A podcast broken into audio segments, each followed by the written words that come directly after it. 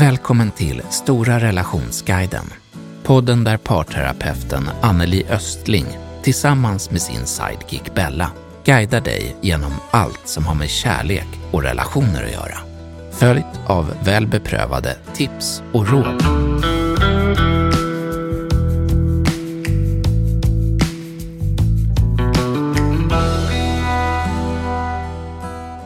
Ni vet det där i början av en relation då det kan vara sådär att vi är så perfekta tillsammans för att vi kompletterar varandra så bra utifrån de olikheter som vi har. Men det där kan ju då sen i vardagen bli ett minst sagt bekymmer.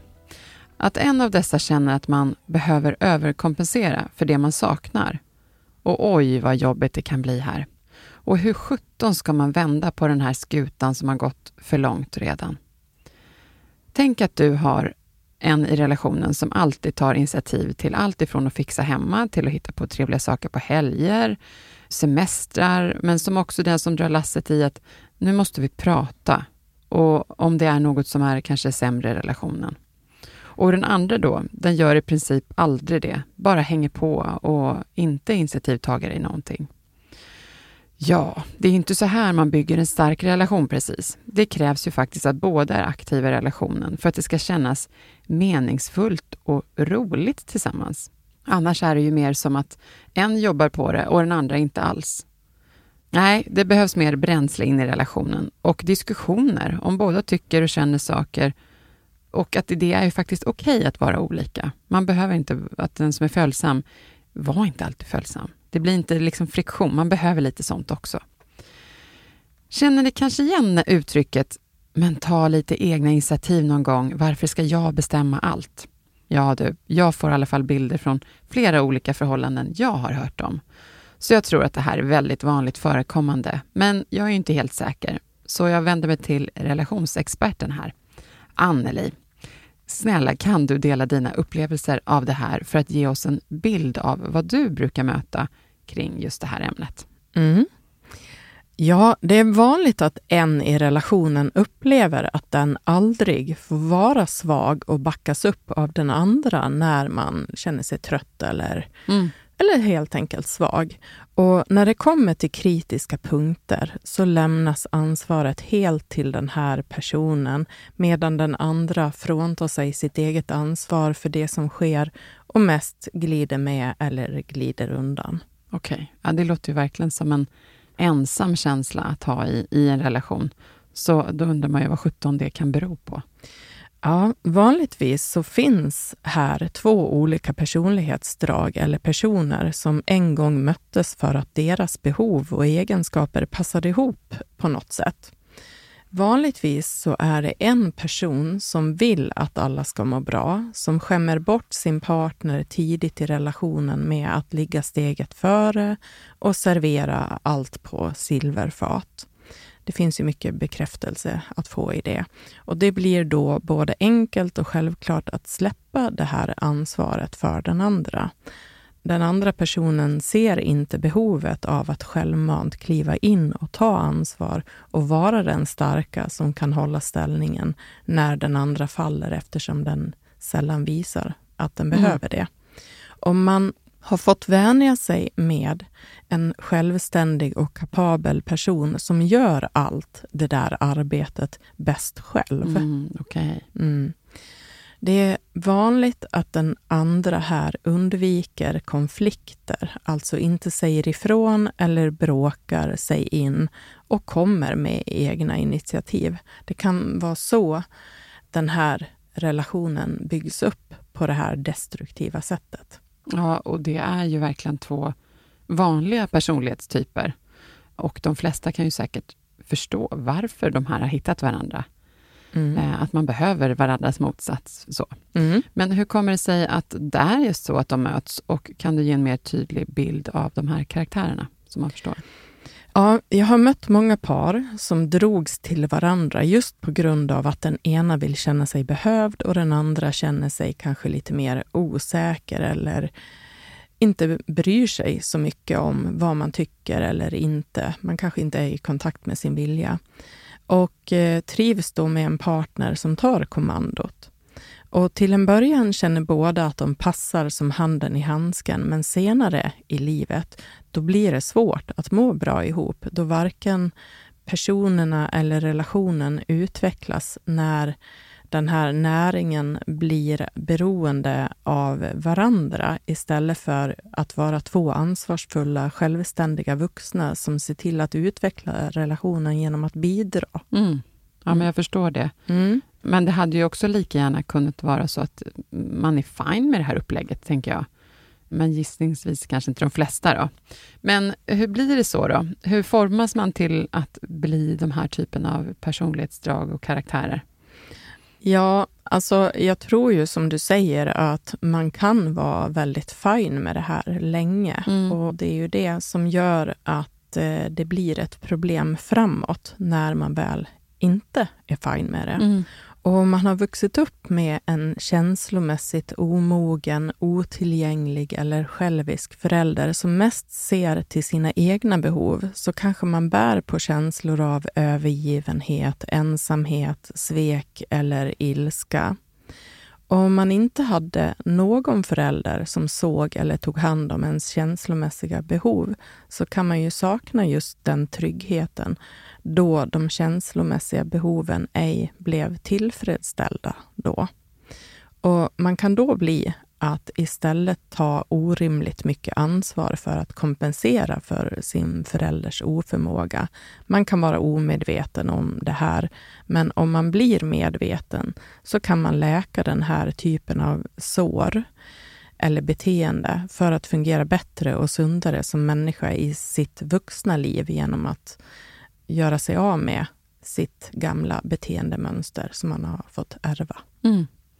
Ja, jag känner verkligen att jag månar om den här vuxna som faktiskt har då haft en trasslig uppväxt, kan man väl faktiskt kanske säga då. Mm. Och tyvärr inte haft med sig rätt förutsättningar alltid, av förklarliga skäl då liksom. Det är nog många som kan känna igenkänning där. Ja, verkligen. Här ska det ju då till att man själv är förändringsbenägen som du säger och vill utvecklas som människa. Annars kan det kännas lite som en dead end, får man säga så? Ja. Men okej, vad händer sen då? Hur länge pågår det här innan det inte fungerar längre? Ja, det är en jättesvår fråga att svara på egentligen. Men det som är min upplevelse och erfarenhet är att det börjar knaka i relationen när man har uppnått en viss ålder och erfarenhet och när man börjar längta efter andra saker som ger en större mening i sitt liv. Mm. Ja, men det förstår jag. Och sen i takt med att man mognar som människa eller rent av bara utvecklas med tiden liksom. Mm. Så vill man förhoppningsvis ändra på sånt som man märker kan vara återkommande del av en konflikt i de relationer man har till andra. Men då också främst sin partner. Mm. Men jag tänkte att vi kunde djupdyka här lite. Kan du beskriva vad personen som oftast landar med störst ansvar gör för att just få eller intar den rollen? Mm. Det kan vara som så att det här är en person som i första hand tänker på vad andra behöver. Att man tänker på det före sig själv. Och den här personen kan också vara den som överväger att ändra på sig själv för att förbättra en situation eller relation när den inte fungerar. Man tar på sig det ansvaret helt enkelt. Och det är ofta den som tar initiativet till att vilja prata om problem. Och ibland in absurdum för att man är inte trygg när man inte har fått prata igenom det som sker.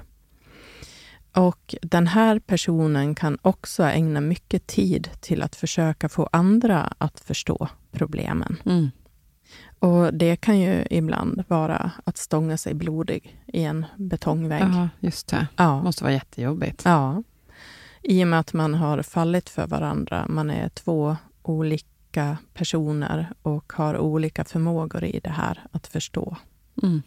Och det här leder ofta till att den här personen till slut känner sig utmattad av att ständigt ta på sig allt för mycket ansvar och framförallt ansvaret för det emotionella arbetet i relationen som blir mer viktigt ju äldre man blir. Mm. Ja, men det kan jag verkligen tänka mig. Måste vara oerhört jobbigt i alla fall just i längden. Är den här personen ofta medveten om att man själv har tagit den rollen redan från början, tror du? Nej, Det tror jag inte. Och det är sällan som man är medveten om det förrän man börjat reflektera över att det blivit så. Då man också har tröttnat på att ha den här rollen. Okej. Kan du beskriva vad personen som ofta backar från ansvar, hur den personen oftast har hamnat där och får den rollen, så vi får höra den andra sidan? Mm. Ja, det kan vara en person som lever mera i nuet utan att tänka på framtida konsekvenser. Och den tror på att lösningar kommer utifrån eller att det får ordna sig med tiden. För det har man ju vant sig med när man har en partner som hela tiden krattar manegen också. Eller så väntar den på eller förväntar sig att andra ska kliva in och förändra sig och förbättra saker och ting. Och tänker kanske, vad kan någon annan göra för att det här ska bli bättre? Istället för att själv kliva in och ta ansvar och bidra till lösningen. Man ser alltså inte sitt eget ansvar i det. Och den här personen handlar ofta först och tänker sedan och gör inte andra delaktiga eller informerar personer som gärna vill få vara med och bestämma. Mm. Och det kan också bli tokigt med någon som gärna vill planera. Och det är också vanligt att de här personerna underskattar svårigheter och mer blir förvånade när saker gått fel. Okej. Okay. Mm. Mm. Och det kan ta lång tid för den här personen att förstå sin partner som helt plötsligt känner sig utmattad eller känner sig tagen för given. För det har ju fungerat så bra innan. Och det kan till och med vara så att den här personen säger, ja men du får väl skylla dig själv då. Det är ingen som har bett dig att ta det där ansvaret. Ja, det kan man ju känna igen. Ja. Mm. Och det är ofta omedvetet och kan upplevas så pass svårt att ta till sig förrän när polletten har trillat ner. Och då kan det vara svårt att vilja erkänna att man faktiskt insett hur man har undvikit det här ansvaret under lång tid och tagit partnern för given. Alltså då kan man stanna där ett tag. Och det här kan jag möta på min mottagning och då kan relationen verkligen vara i kris. Mm, jag märker att jag ser en dragkamp framför mig när du berättar om det här verkligen. Ja. Mm. Nej, men jag förstår hur du menar. Och det blir tydligt när du beskriver karaktärerna så där också. Man får liksom tydligare bilder framför sig när du förklarar på det sättet. Mm. Jättebra. Kan det vara så att det upplevs generaliserande då, Anneli? Om man känner igen sig så kanske man kan känna sig utpekad här. Ja, men till viss del kan det verka generaliserande. Men var och en som lyssnar kan välja att använda den informationen utifrån hur man känner sig själv. Och väljer att reflektera över vem man vill vara. Allt kanske inte stämmer in på en. Nej, just det. Får jag flika in lite kort här bara? Mm. Låter det inte lite farligt att låta den som inte är ansvarstagande att få välja vem man vill vara? Alltså den personlighetstypen, den liksom väljer väl den enkla vägen ut ur det här, kan jag gissa. Mm. Men förlåt, fortsätt. Men jag... Ja, alltså att välja vem man vill vara, det kan man ju endast göra när man har fått en större medvetenhet. Mm. Mm. Och båda de här karaktärerna har ju låtit det här hända och båda behöver också vara med och göra arbetet med att skapa balans i ett ansvarstagande och utveckling av relationen. Och jag är bara glad om man kan känna igen sig i vissa saker så att man själv kan se destruktiva mönster som inte fungerar i relationen. Och det betyder inte att man behöver känna igen sig i allt här. Nej. Och jag har sett så många par som far illa av att inte samarbeta runt ansvar och hoppas på att det finns någonting för alla i det här avsnittet eller i våra avsnitt. Ja. Ja, men bra att du poängterar det. För så finns, är det ju såklart. Det finns något väldigt stort och något som känns i att utvecklas som människa. Ja. Att välja, att vilja det. Precis, och jag känner ju faktiskt att det finns grejer här från min relation faktiskt av det vi pratat om. Och särskilt innan vi just gick i parterapi hos dig när man fick mer medvetenhet om hur man är och varför det har blivit så, var man kommer ifrån och sådär. Mm. Ja, nej men en fråga här. Kan det till och med vara så att den som ofta backar kanske också tycker det är skönt att slippa ta beslut och kanske helst inte vill förändra det här? Alltså man är lite latlagd. Eller vad tror du? Ja, men så kan det mycket väl vara. Men när den andra väl har börjat känna sig frustrerad och irriterad över det här, så kommer det ändå inte att vara en väg framåt att bara fortsätta som förut och luta sig tillbaka. Alltså den personen kan få det rätt hett om öronen om man förhåller sig på det sättet. Mm. Och man får ju hoppas att den personen också tids nog kliver fram och vill vara delaktig i att skapa någonting nytt, någonting bättre som man kan må bra i.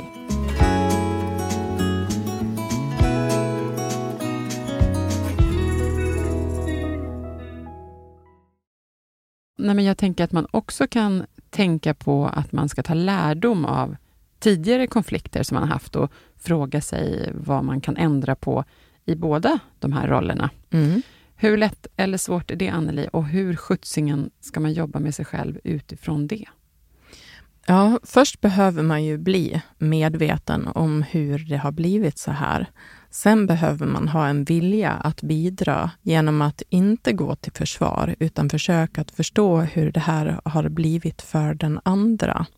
Båda behöver sträcka ut en hand och visa att det viktigaste här är att hitta en lösning som gör att båda kan må bra i relationen och att båda sätter värde på just relationen. Just det. Så det är den här medvetenheten som behöver komma till. Mm.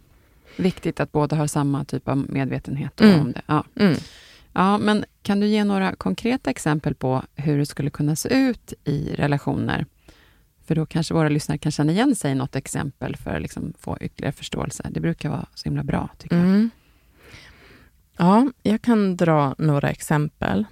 Om en i relationen till exempel har en dysfunktionell relation med sitt ex runt deras barn, som i sin tur blir att påverka den nya relationen genom att den här personen inte sätter gränser och tar de jobbiga samtalen för att lösa problemen med sitt ex. Utan det ansvaret istället överlämnas till den nya partnern för att få till en förändring och för att livet ska kunna fungera tillsammans. Det kan vara ett exempel. Hänger du med? Mm. Alltså det kanske man gör för att vi måste kunna må bra i våran vardag, och om inte den ena gör det så kanske den andra gör det, och det kan bli så väldigt tokigt. Ja, obalans är det. Obalans, ja. Ett annat exempel kan vara att bara den ena i relationen tar ansvar för att prata om relationen när det visar sig att ingen trivs och relationen blir sämre och sämre. Det här kan bli svårt att lösa då den som driver på med ett behov av att få prata möts av en irriterad partner som gör allt för att undvika konflikter. Alltså samtal kan vara förknippade med att det är konflikter och det är läskigt.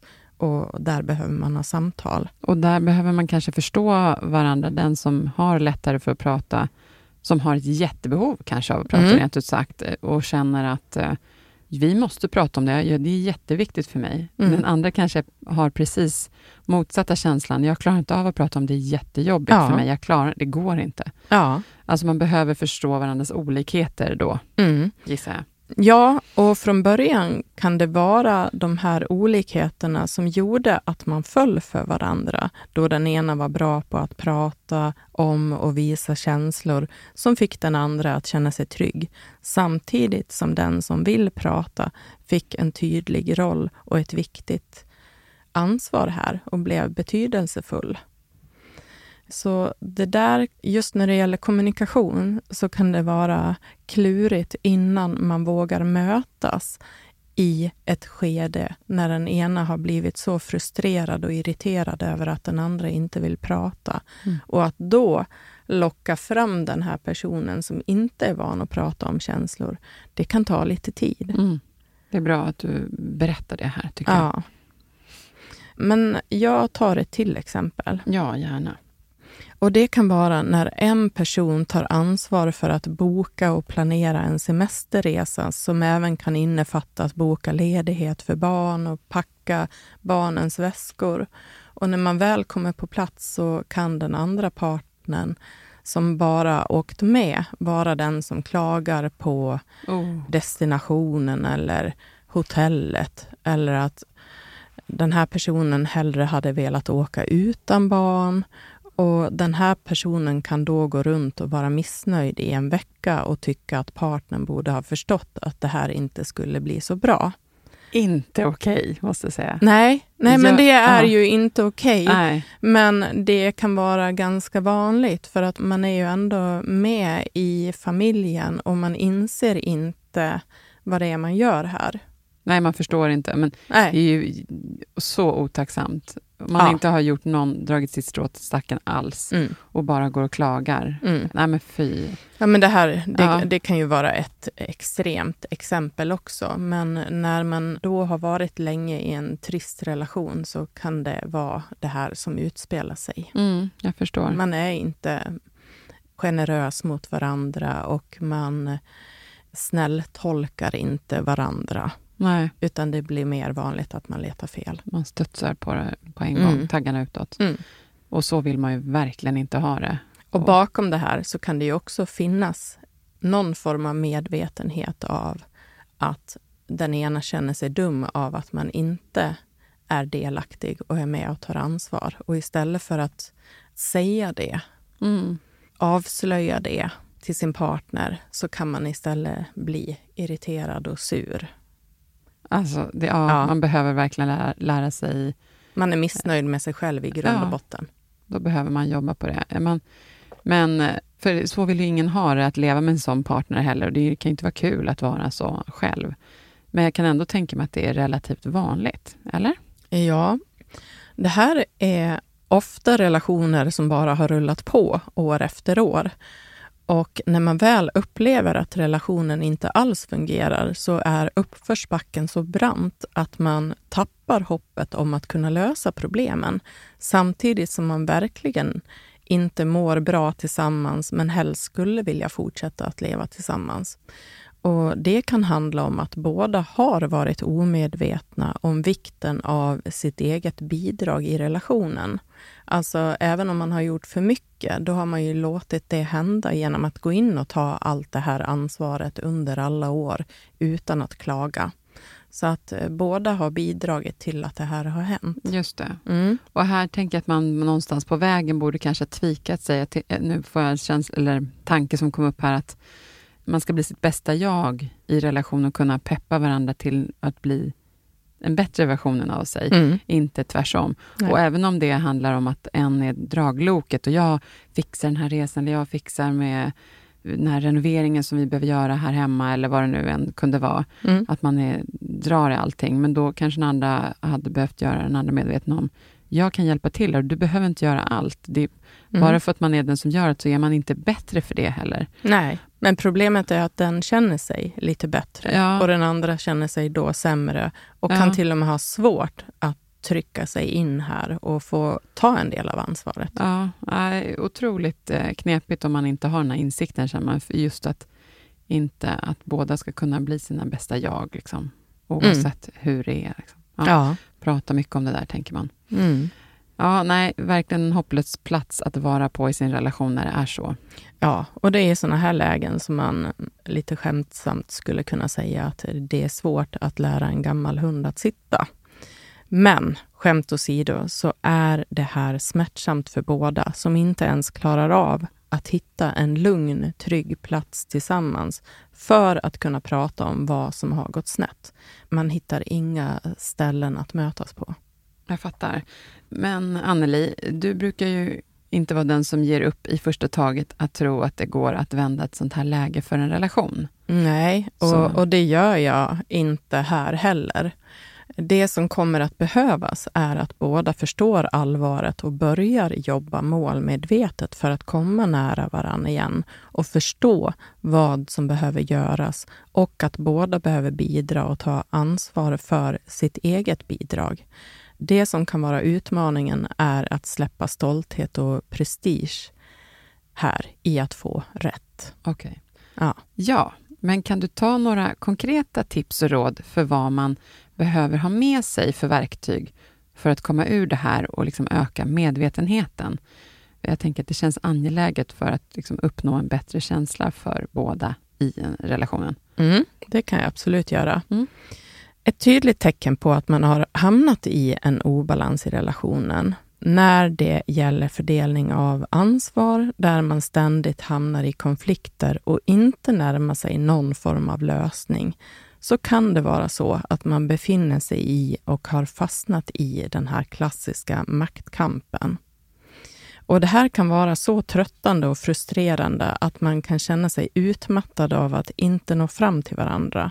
Bara att bli medveten om att man har hamnat här kan hjälpa för att förstå vad det är som händer.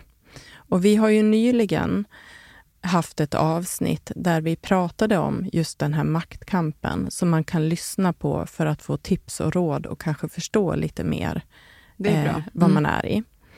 Och när båda börjar känna hopplöshet och inte trivs i relationen behöver man ta situationen på allvar. Genom att börja med att lyssna på varandra och försöka förstå vad den andra upplever, så kan man också pausa en stund där, för då har man kommit ett långt steg på vägen. Och det är ett första steg för att båda sen ska fundera på vad det är man själv gör som får partnern att känna sig arg, ledsen eller distansera sig eller bara går till försvar. Mm.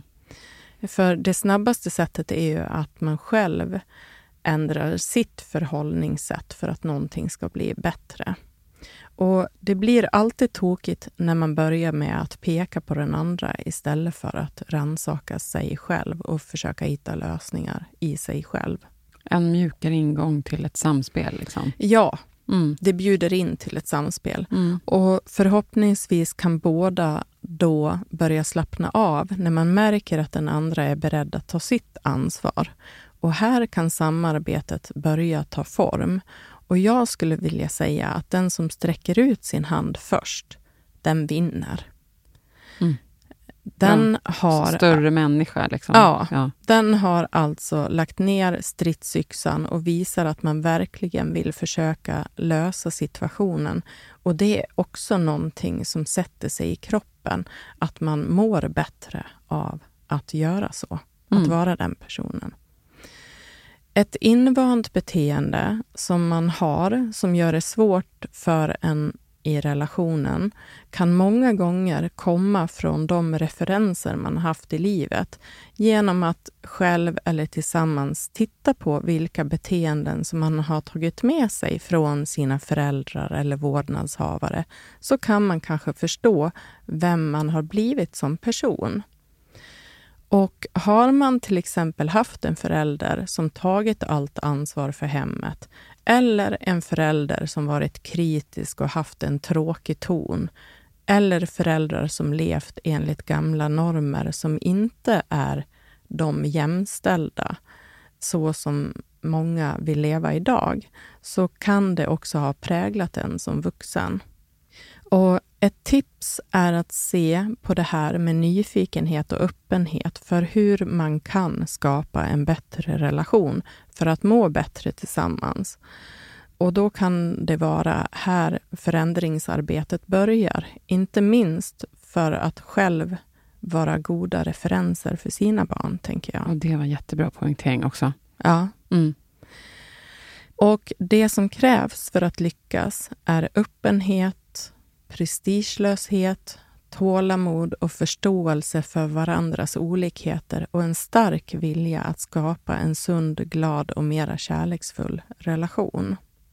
Vad fint. Mm. Ja, det är så man också kan växa som människa och känna sig större och bli mera trygg och nöjd med sig själv. Och det var allt jag hade i form av tips. Man behöver låta det här ta sin lilla tid. Det tar tid att förändra ett gammalt invant beteende. Ja, och det förstår man ju såklart. Ja. Tusen tack Anneli, det här var ju jättebra. Det skapar en större förståelse. Det är så bra när det blir så här konkret. Mm.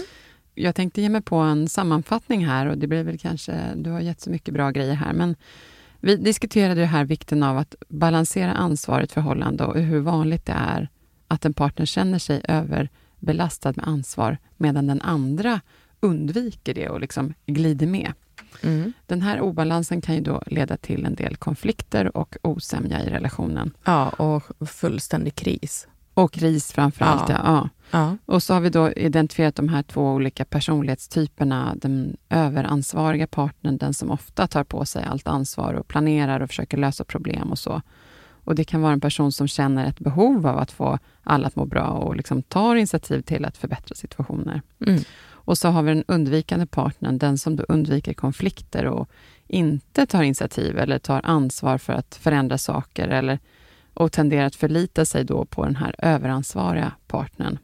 Och vi har då liksom utforskat hur de här dynamikerna kan uppstå, och det kan ju vara kopplat till uppväxtupplevelser och tidigare relationer.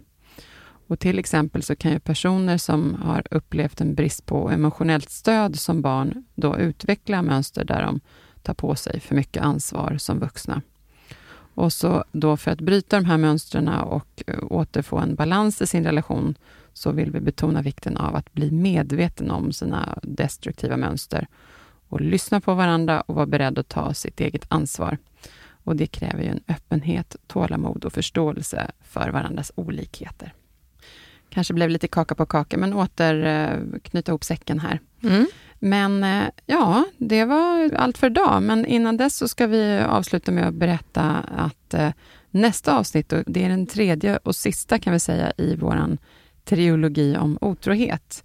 Och då har vi, vad heter den? Att reparera efter otrohet. Reparera relationen efter otrohet. Just det, precis. Och vad, vill du nämna någon bara en kort förklaring? Det säger sig självt. Ja, men vi kommer gå in mera konkret på vad som är viktigt för att kunna reparera efter otrohet. Mm.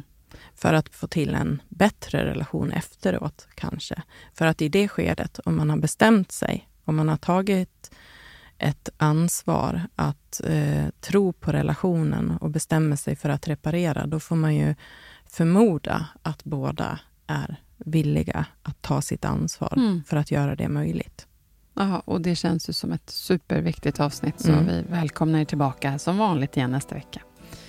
Men då avslutar jag att säga tack till alla våra lyssnare där ute, och stort tack till Ville och Jens som är här från Stray Dog Studios och Anneli. Så värdefullt att få ta del av all din kunskap och alla dina kloka råd. Så vi hörs nästa vecka igen. Mm. Tack Bella, vi hörs.